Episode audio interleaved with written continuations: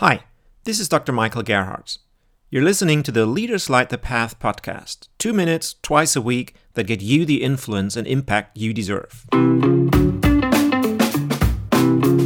Asked about which kind of feedback he values apart from the audience feedback, stand up comedian Jerry Seinfeld answers There is no other feedback that means anything. And I fully agree. It's the only feedback that matters. It's 100% accurate. No expert will ever come close to that level of accuracy.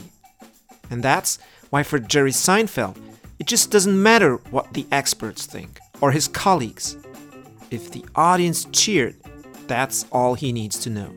If they booed, that's all he needs to know. The same is true for communication in general. The ultimate feedback is always the one from your audience, your customers, your team. And one of the healthiest things you can do to improve your communication is to take responsibility for that feedback. If your team isn't on fire after the meeting, reflect on what you said and how you said it, and then improve. And that's where the experts come in. They are the ones to help you pinpoint why the feedback was what it was.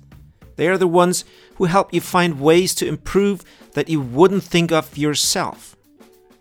But for the feedback on what you actually say and do, it's always the audience who is the real expert. If you liked this episode, please share it with someone who needs to hear this and consider subscribing to my blog at leaderslightthepath.com.